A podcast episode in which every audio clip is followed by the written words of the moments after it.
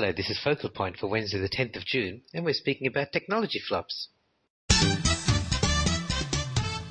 Welcome to Focal Point, the podcast that shows you how to tap into the power of the internet in your business and your life. Now it's over to your hosts, Chris Pudney and Gihan Pereira, for this week's edition. Hello, Chris. How are you going? I'm well, thanks, Gihan. How are you? I'm happy. I'm happy. I'm in Prague and uh, enjoying my time here. So it's uh, fairly early in the morning. I know it's afternoon for you, but I've been here a week and a half, and it's brilliant. It's wonderful. Good weather, uh, nice people, and lots to see and do. And apparently, the internet access there is far superior to that that we're used to in Perth. It is. I think that uh, one of the things I've noticed is in Europe in general, uh, it just just shows how far behind we are in Australia, and it's a it's a real shame, and it's a um, it's something that if you don't travel, you may not even realize it. But there's there's fast, easy, accessible uh, internet pretty much everywhere. So there are a lot of cafes and restaurants here that have free wireless internet, um, which there is available in some places in Australia, but it's not always um, free and it's not always uh, unlimited. Whereas here, it just seems to be available for anyone who's who's using those facilities. Yeah, so we're really testing that technology today by uh, recording our podcast via Skype. So we'll see where the weak link lies. Yeah, that's right. And uh, as you said when I first called in, you said it uh, it was as clear as a bell. And I've had that same comment from other people, clients and colleagues and friends that I've spoken to. They just say that talking through Skype uh, makes no difference whether I'm on the other side of the world or on the other side of town. So uh, I tick in the box of uh, that technology known as VoIP, VoIP, Voice over IP. But uh, as you said in our introduction, we're going to talk about techno flops, or um, more precisely, internet technology uh, flops. Because uh, recently there was an article in PC Authority by uh, two commentators, Iain Thomson and Shaun Nichols, uh, ranking their top 10 disappointing technologies. So we both thought that was quite thought provoking, and so we're going to go through that list. We've made uh, a few omissions because we're not so familiar with those particular technologies and added a couple of our own. In some cases, it's a matter of watch this space that uh, things might get better in the future, or in other cases, it was just an absolute overhyped piece of rubbish, as we'll see. That's right. So let's get started. So the first one that we're going to talk about is virtual reality. Yeah, so virtual reality or VR, uh, people are probably most familiar with that from various movies like Lawnmower Man and Strange Days. Um, but primarily it's a technology that allows the user to interact with a computer simulation of either a real or imaginary world. So it's like a full immersion in some kind of synthetic world. Um, but I've not had much experience with VR. I've played, uh, I've used a couple of uh, video arcade games, um, and the one thing that uh, most people will remember about real uh, virtual reality is that you have to wear this cumbersome helmet, and I think the problem that VR currently faces is that you've got this cumbersome um, hardware requirement in order to get proper, fully immersive VR. That's right, and there are some other versions of that where you don't get fully immersed in it. But for example, I bought a Nintendo Wii um, last year, including the Wii Fit, and with that you can, you know, it, it responds to the movements of your hands and legs and your body, so it measures your center of gravity and uh, responds that way. So that's a little like, a that's very popular uh, piece of hardware and software, uh, but it's not fully immersed VR, and I think that's the thing that's disappointing. That even though it's been talked up since, well, I don't know, 20 years ago now, um, it still hasn't reached maturity in in a way that people are, are happy to use it. Yeah, that's right. And um, uh, you mentioned the Wii there, and, and, one of the sort of middle grounds between fully immersive VR and just plain desktop um, computer graphics is this kind of augmented reality. So I was reading a, a, journal article yesterday, which or a journal that focused on augmented reality systems that are coming out of uh, various universities, and that seems to be where much of the research effort is going towards things like um, head-up displays in vehicles that will mix computer-generated graphics with what you're actually seeing through the windscreen, or systems for use in um, in robotic surgery and in design for engineering. So that's where research is heading, and hopefully uh, VR is one of these things that just is ahead of its time, and eventually the hardware that uh, is the current barrier to its adoption will um, those hardware requirements will disappear. Mm, and as you say, some of the, the augmented reality applications may be the things that are actually realistic and practical. For example, the thing you mentioned about um, computer graphics in your car dashboard. I, I heard that that's probably going to be used for GPS systems, isn't it? Where you can see a map um, on your dashboard rather than having to divert your eyes to check out your little GPS navigator. Absolutely, that would make uh, some GPS systems much safer, being able to just uh, look through uh, a, um, an augmented system where you've got that map up in front of you on the windscreen rather than having to look down at some display that's not within the field of view when you're driving. Yep, so that's our prediction that that augmented reality is probably going to be the thing uh, rather than full virtual reality that's going to really take off in the next few years. Okay. All right, so moving on to the uh, the next um, disappointment that these two guys mentioned, and that was alternative search engines. And by alternative, they meant an alternative to the 600 pound gorilla of web search, which we know as Google. So where's where's Google's competition? And I remember when I first started my web business, which was about 12, 13 years ago, Chris, there were lots and lots of search engines around. There was AltaVista, Hotbot, Lycos, there was Yahoo, which is the granddaddy of all search, but there were a whole bunch of them around, and I think because none of them had uh, a really strong market leader position, it meant that it was easier for other competitors to come in and offer something slightly different. And then Google came along and really took over the market. And ever since then, um, well, almost all the things the search engines I mentioned have died a natural death, except for Yahoo. And uh, others that come along are also seen as just, you know, like Google wannabes. And because of that, the problem is that because Google does such a great job, it's it's very difficult to convince users to switch because you either have to be very very good, better than Google, or do something differently. Yeah, um, and so as you mentioned, there were all these uh, these search engines in the late '90s that were competing to be number one. Google came along with its PageRank, which seemed to set it apart from the others in terms of the quality of its search results. And then, of course, we had the the dot com bubble bursting, which took out a lot of these starts up and removed the the competition from the landscape. So since then, we've had Google become even more dominant with uh, Yahoo sort of almost disappearing and um, and Microsoft's um, uh, search engine also um, gaining smaller and well not gaining but losing market share. So that what we have is this single dominant. We, we have a, a, monopoly as far as web search is, con- is concerned, and that can be unhealthy in that. Uh, strong competition compels um, Google and other search engine um, companies to innovate. So without that strong competition, there's there's the, the worry that we won't have innovation.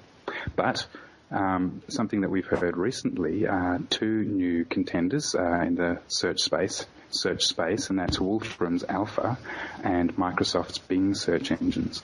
Yeah, and these both of these, Chris, are probably worth us spending a little bit more time on in a future podcast, whether we combine them or talk about them separately, because both Bing and Wolfram Alpha, um, unlike most of the others that have come along, um, seem to be potentially competitors to Google and reasonable competitors. And I think that's because they do things differently, as I said. So Wolfram Alpha um, works very different, differently from Google. So it tries to be a bit more of an intelligent search engine. So rather than only finding information that other people have already uh, created. So it's not just a catalog of information. It also can create information. Um, so we might talk about that a bit later. And and Bing, which is the the new kid on the block, has already jumped to number two. It's taken over from Yahoo, and that may be just because it's early days and people are just trying it out. Um, but that seems promising as well. So those are those are both real competitors to Google, and I'm sure Google is keeping a very close eye on how both of those are doing. Yes, watch this space. Yeah, that's right. And I think this is this is something that's worth talking about in a future podcast. Okay. So the next one these authors talk about is voice recognition, which is converting your spoken words into into things that machines can understand. And if you've ever used Telstra or anybody else who has these automated voice recognition systems, particularly, and I pick Telstra because their Telstra support service tries to use that all the time. So if you have a question about your phone or your internet access or anything, um, it's very frustrating. It's very frustrating, and you, and if you've used something like that, you know how bad it is. And I think that's because it's just very, very complicated. So we as humans do that sort of stuff like voice recognition and face recognition very, very well and intuitively, but we've had uh, millions of years of evolution to acquire those skills, and it's difficult to get computers to do the same thing. Yeah, that's right. And um, when we talk about the systems that uh, people like Telstra and other um, phone phone bank and phone messaging systems use, they have they've got to contend with multiple different speakers uh, calling up those services and then having to recognise the voices depending upon the volume levels and the person's accent, um, whether it's a male or a female voice. Um, there are also simple speech, simpler speech recognition problems faced when you've just got a piece of software on your desktop PC. So it only has to recognise speech that uh, one one user is generating. And I remember about ten years ago, I had uh, installed a speech recognition bit of software on my PC, and I went through all the process of training it to recognise uh, my voice and recognise my speech. Um, but even after all that, it was pretty inaccurate to the point where I went and got it to transcribe the Australian national anthem and uh, the results were so amusing. I forwarded them to uh, to various friends. So the problem that these systems face is that they require not only uh, huge system resources in terms of processing power and memory, but they also require some some really uh, clever software. And so those two those two problems have yet to be surmounted when it comes to speech recognition. We need more powerful systems, and we need um, the sorts of software that can solve the kinds of AI problems that humans have been able to solve uh, since we evolved. Yeah, that's right. And you know, that said, uh, I also, like you, Chris, about ten years ago, probably about eight to ten years ago, tried installing some speech recognition software on my computer, and I had the same sort of problems that you did. More recently, though, I've heard clients who just swear by the technology. They um, they think it's fantastic. So it's certainly evolved. So people are using the um, software like Dragon, NaturallySpeaking, seems to be the leading, at least the leading PC software for that. And they're just saying that it's streets ahead of what, it used to be. And Dragon itself claims a 90 plus percent accuracy um, with a little bit of training. And that's what I've, actually heard from people who use it, who say that it doesn't take much training anymore. And as you say, because it's just the one voice that it has to learn, it can do a reasonably good job. So something for me to revisit then. I think so. And again, I bought Dragon a couple of years ago, installed it, tried to do the training, and got a bit bored with it. And since I got my new PC, I haven't reinstalled it. But again, it could be something that's worth looking into again. So I think uh, that our prognosis is that in general, voice recognition software is still a long, long way off. But uh, on a one-to-one basis, if you're using uh, well-trained speech recognition software, it's actually now plausible and usable and practical. Okie dokie. So if it can uh, successfully transcribe the Australian national anthem, that's the acid test. Yeah, that's right, exactly. All right. So moving on to the next one that was mentioned in the article, and that's FireWire, which is a technology for connecting uh, peripherals to computers. It's very similar to USB, but but how many people are actually using FireWire versus USB? Yeah, and this is, I think, something that you know a little bit more about the history of it, Chris. And my just very naive understanding was that is a little bit like VHS versus Beta when it came to videotapes. That Beta was the superior technology, but VHS had better marketing and gained market share quicker, and therefore the superior technology um, never never really saw the light of day in a, in wide use. Yeah, I think that's a really good analogy in terms of uh, um, the way that VH, the VHS versus Beta wars panned out. People still claim that Beta was the superior technology, but um, just because VHS had uh, better marketing, was first to market, and dominated the marketplace, it was the one that uh, was ultimately successful.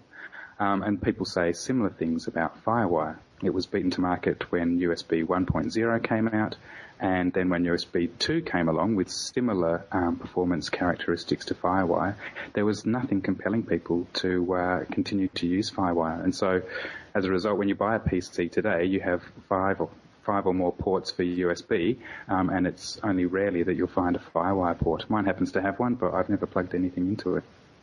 Yeah, I don't even know if mine does have one. Um, maybe it does. I'm just looking at the side of it now and I can't see anything that, well, I can see a couple of things that look strange, but uh, as you say, I've got four USB ports and sometimes I'm using all four because I'll have right. my mouse plugged in, my USB modem, um, my iPod and an external hard disk. And it just, just shows just how much we rely now on USB and how much manufacturers are using USB as the industry standard. That's right. Yeah, if you've got a little port on your PC with 1394 written next to it, that's your FireWire port. It's IEEE's 1394 standard, which is uh, another name for FireWire. Yes, and if you've got one of those, that's just a, pretty much a waste of space at the moment, isn't it? Something so, you paid for but you're not going to use. Yeah, so it seems like that's one of those things where we can say this technology is, well, it's still around a little bit, but it's pretty much dead. Um, in the same way as beta is used in the industry. So it's, I think beta tapes are still the choice for, for movies and TV and film, uh, if you're a professional, but just in terms of public use, um, just like VHS well, was the standard while we were still using videotapes. In the same way with computers, USB is very much the standard. Absolutely. Yeah, then the next one is interesting because it's a, it's again about a networking type of or connection protocol, and this is Bluetooth. And I was surprised that these two authors, um, Iain Thomson and Shaun Nichols, said that this was disappointing because I actually find Bluetooth quite useful for the couple of applications that I use. So, for example, uh, I have a Bluetooth um, earset for my uh, mobile phone, and also my the GPS in my car has Bluetooth, so that I can do hands-free um, mobile phone calls through the GPS in my car. And Bluetooth is for those sort of communicating over short distances, and uh, I think it's still quite useful. Yeah, I think I, I, also disagree with them in, in ranking it as a flop. I think initially it was. It didn't meet up to the hype that uh, that surrounded it when it was released. Um, it took a long time for the kind of ubiquitous um, status that it now enjoys for, for Bluetooth to get there. And I think one of the things that they mentioned was that the early implementations of Bluetooth by the various manufacturers were incompatible, which really destroyed it. You, you had to buy all of your products from Sony or all your products from Ericsson in order for them to communicate properly using Bluetooth. But uh, since since those incompatibilities have gone away, we now find Bluetooth everywhere. Pretty much all uh, mobile devices, whether it's phones or PDAs, run Bluetooth. All the major operating systems uh, have Bluetooth as standard. And as as pointed out, there are a variety of peripherals like um, headsets and hands-free setups in cars and mice and keyboards and microphones that all are powered using Bluetooth. So yeah, initially it was a flop. It didn't didn't meet up to the hype uh, that uh, surrounded it, but uh, nowadays it's um, it's come on uh, in, come on strongly since then. Yeah, there, there's one other thing I'd like to add to that, and I think they make a good point in uh, one little. Uh, it's a little bit of a often a tangent, but they they make the point that Bluetooth, the idea of Bluetooth was that, that you would then not need wires to connect your peripherals or your mouse or whatever to your computers. And the fact is, you still do need a wire, at least one wire, which is the power cable to connect to your computers. And maybe when we go to wireless power, then Bluetooth will really come into its own because then you literally would have a computer that you can just carry around without having to plug in any wires at all. Yeah, that's right. Wireless power is still uh, a, a, nascent technology. It's a long way off. Um, but yes, getting rid of all these wires that hang behind our uh, our office desks or uh, or trail across the floor of uh, computer rooms would be uh, an absolute blessing. You certainly would. You certainly would. Okay, so the next one, uh, and I think we're up to number five, six, number six in our list. So we've got we've got six, seven, and eight to go. Um, so the next one is Zune. Um, Z-U-N-E, and I think a lot of people haven't even heard of Zune. Um, Zune is Microsoft's rival to the iPod, and I think it suffers the same fate as all those Google wannabes. Is that there's simply no really compelling reason to switch from the iPod, and I think Chris, you think that it even goes a bit further than that. That it's there are reasons not to switch. Yeah, I'm taking Iain Thomson's and Shaun Nichols' word for this in so much as they say that it's it's actually not, there's no compelling, there's a compelling reason not to switch to the Zune in so much as that uh, it had all these lockdowns in that it had DRM, uh, that's digital rights management, uh, which restricted the way that you could actually use media on the Zune. There was no music service associated with the Zune when it was first released, so Apple were very clever in tying um, the, the iPod to their iTunes store and then there are some aesthetic issues like um, it being rather ugly and having a poor user interface. So, you know, if you're going to compete with a market leader like the iPod, you really have to have uh, a sweet device, and the Zune was not up to the scratch in that regard, according to the two commentators. Um, and it seems that, sorry, it seems that Microsoft are actually going to repeat this mistake. They've launched a new marketing campaign for the Zune, and there are rumours that they're going to, uh, the next evolution of the Zune will be a mobile games console. So it's going to be competing with the likes of Nintendo's DS and Sony's PSP. So they really have, again, another strong competitor they're going up against, and so they need to provide some compelling reasons to make a switch from those uh, those platforms to the Zune.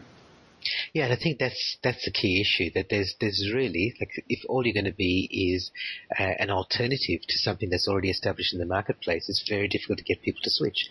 Um, and if you're going to be even just a little bit better, even then it's difficult to get people to switch. So even though I'm a PC user rather than a Mac user, I'm a very big iPod user. So I use iTunes. I have all my uh, podcast subscriptions in iTunes. I have my music collection um, burnt onto my iPod. I upload videos onto onto my iPod. I have software that will take DVDs that I buy and I can put them onto my iPod. So I have a lot of investment in the iPod and iTunes technology. So for me to switch to something else, it has to be more than a little bit better. It has to be a, a whole lot better. It's it really has to have what um, these authors described as a killer application, and it doesn't. And the Zune doesn't have that. No, no. Well, before we um, move on to the final um, item that uh, the two commentators listed, their number one or their top ranked uh, technology flop, could we insert the one that um, I was going to mention, Gihan? Yeah, go ahead. Sure. Okay. Well, the the technology that I've uh, been disappointed not having realised is the technology referred to as OpenID. So we're all familiar with um, when you go to a particular website you're a member of, you have to log in, you have to provide a username and password usually, and as a consequence, you typically have uh, you know dozens of these usernames and passwords that you have to remember. Well, OpenID is a standard that allows you to have just one single digital identity, and then once you're logged in using that identity, your OpenID, then you have access to all of the websites and accounts and memberships that you have online that are part of the OpenID franchise. So it's a great idea. It's, uh, it's, it's just this single point of access to multiple websites. But unfortunately, it hasn't taken off, and I'd really like to see it take off. Um, the problem is primarily that too few online services have adopted OpenID, even though a large number of corporations, online corporations, have signed up to it. I've only come across one website that I use regularly that actually has an OpenID login. Um, so I don't know why that is, whether there's um, political or corporate forces at play behind the scenes, but OpenID's been uh, mooted for several years now, but it's really uh, not come to the fore.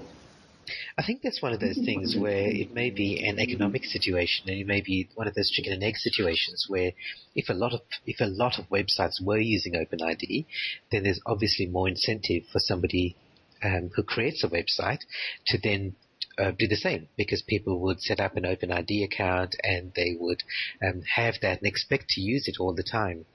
But on the other side, uh, until lots of people start using it, there's really not much incentive for organizations to set up websites with OpenID. So it really is one of those chicken and egg situations where really I think that if people want to do it, that the websites have to bite the bullet and say, okay, we're going to start implementing OpenID. We know that it's a little bit more expensive to implement because it just requires more work. Um, and we're just going to be the leader and recognize that not many people are, not many users have it at the moment, but we're going to invest in the future. Yeah, yep, that's a good analogy.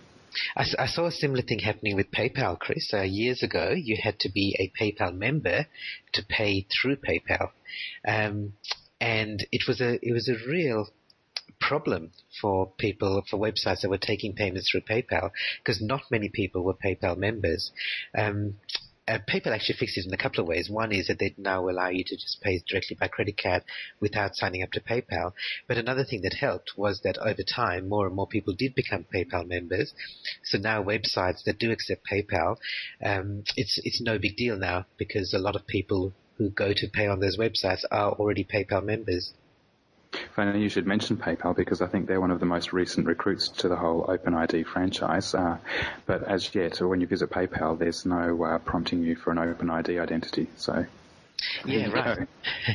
and, and, yet, it's such a useful technology. It's such a useful feature for users. And I know this because um, Google doesn't isn't using OpenID, but Google has a single point of access now for all its services. So again, I'm a big just just like I'm a big fan of the iPod and the iTunes combination. I'm a big fan of the Google bundle as well. So I use Google Reader for reading blogs. I use Google as my search engine. Uh, we use Google Docs for preparing our notes for this podcast. Um, there probably are the Google services that I'm using, which I'm not, which I uh, don't come to mind at the moment. I don't use Gmail, but I know a lot of people use Google's Gmail system for their email. And all of that, being able to get in using a single username and password is so useful and practical. And it's one of the reasons why I do use a Google service rather than an alternative. That's right. And of course, probably have the Google toolbar in your browser, which allows you to enter your um, Google credentials straight into the toolbar rather than having to go to a Google login site. Um, you're right. You're right. So there's a Google toolbar. Um, there's a Google filling in form. So all of that just makes it so easy for me um, to stick to Google. And I think that if organizations started adopting OpenID widely, I'd be equally loyal to those organizations that would make my life easier as an internet user. Yeah, it's one of those compelling reasons to uh, become a member of a website. Yep. Okay, well, I'm sure our listeners are waiting with bated breath for us to unveil the uh, number one technology disappointment that, uh, yes. at least according to Stuart Nichols and Iain Thomson, although I have to agree with them as well. Yes, drum roll, please. And and by the way, this is even though we said that most of the things we talked about were internet technologies, this is not. This is uh, it is technology, but not internet technology. Um, and I think that lots of people might be able to guess what this is. right, it hasn't been mentioned yet. it's Microsoft Vista, which is Microsoft's current PC operating system. Not for much longer. They're, they're bringing out a new thing called Windows 7 a little bit later.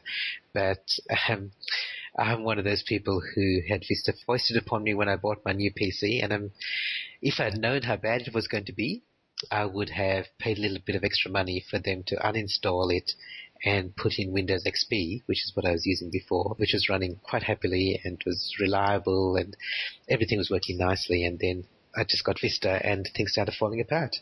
Yeah, it's amazing just how horrible Windows Vista has turned out to be, given the amount of time and the amount of money that Microsoft invested in this operating system, and having done so, hyped it to such a degree that people had very high expectations. But as a consequence, uh, it was overhyped, it was expensive, it was late to market, um, and the product that uh, came out in the end was resource hungry. You had to have a new, you had to have a uh, graphics card, you had to have a good processor, a gig of RAM. Many older systems couldn't be upgraded because they had incompatible hardware. We probably all come across that annoying security manager that prompts us to allow programs to run. Um, so yeah, the list goes on and on. It's been an absolute train wreck.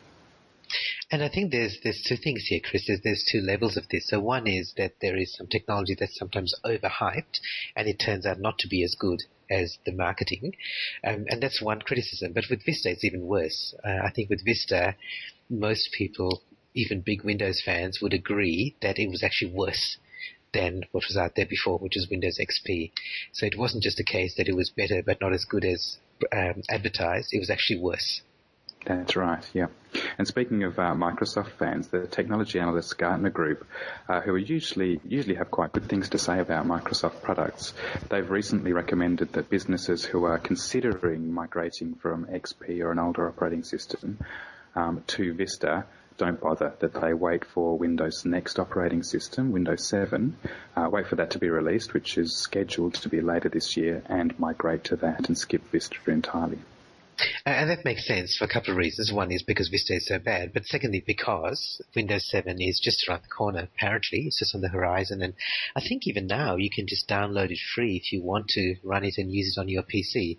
It's a beta version, so it'll expire, but it's available. It's, it's a reliable enough product that they're willing to make it available for people to try out. And the experts that I've heard talking about it are very impressed. And these are people who are not necessarily easily impressed, but they say really good things about Windows 7. So I think if you're in the situation where you've got XP and you're wondering about upgrading, I'd agree with uh, that Gartner advice to, to wait and upgrade to Windows 7.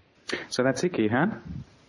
That's it. So those are the technology flops that that we were, we're talking about, as we said, mainly from that article. Um, I'm sure there are others out there, and if you'd like to um, email us or comment on our blog post about other things that you think are technology flops, we'd be very interested to hear about them. All right. So we're going to be uh, speaking uh, in a fortnight's time. You'll be in Prague still, I believe. Yeah, that's right. That's right. Depending on the timing that we do this podcast, that might be just before I finish my time in Prague. And uh, yeah, I look forward to that. And I think we, uh, as I mentioned earlier, one of the things that we t- talked about is that there are now some competitors to Google, and Wolfram Alpha and Bing both seem to be very promising. And so we might make our next podcast about that, Chris, just to give our listeners an idea of what's around the corner in terms of search. Yeah, sounds good, Gihan. Good to speak with you again, Chris, and we'll speak soon. We will do. Bye for now. You've been listening to the Focal Point podcast. You can find us on the web at www.gihanperera.com forward slash podcast. That's G-I-H-A-N P-E-R-E-R-A dot com. Subscribe to the podcast, listen to all our past issues, or leave us your comments and questions. We look forward to having you back next time.